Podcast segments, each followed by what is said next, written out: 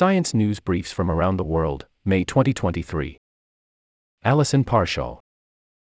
Australia. Male quolls, endangered Australian marsupials, die after one mating season, and new research using radio trackers shows why. Scientists found the quolls sacrifice sleep and travel long distances to find a mate, likely making them weak and reckless. One walked 6.5 miles in one night, equivalent to 24 miles for a human. France. Cryptographers decoded 57 hand encrypted letters from Mary, Queen of Scots, who was arrested and later beheaded as a rival to Queen Elizabeth I. The 16th century letters were mostly addressed to the French ambassador to England, revealing Mary's extensive political efforts while imprisoned. India.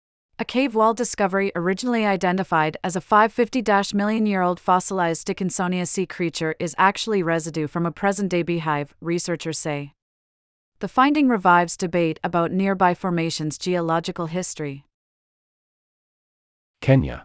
A 2.9 million year old toolset used to butcher hippos is the earliest example of simple, flaked stone items from what is called the Oldowan toolkit. The artifacts may not have human origins, though, they were excavated alongside teeth from an extinct hominin branch, Paranthropus. Rapa Nui, Easter Island.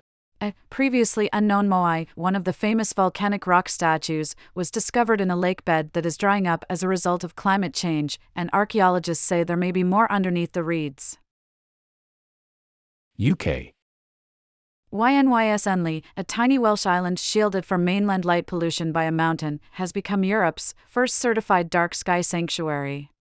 It has two year round human inhabitants and a nesting site for nocturnal seabirds that need dark skies to fly home.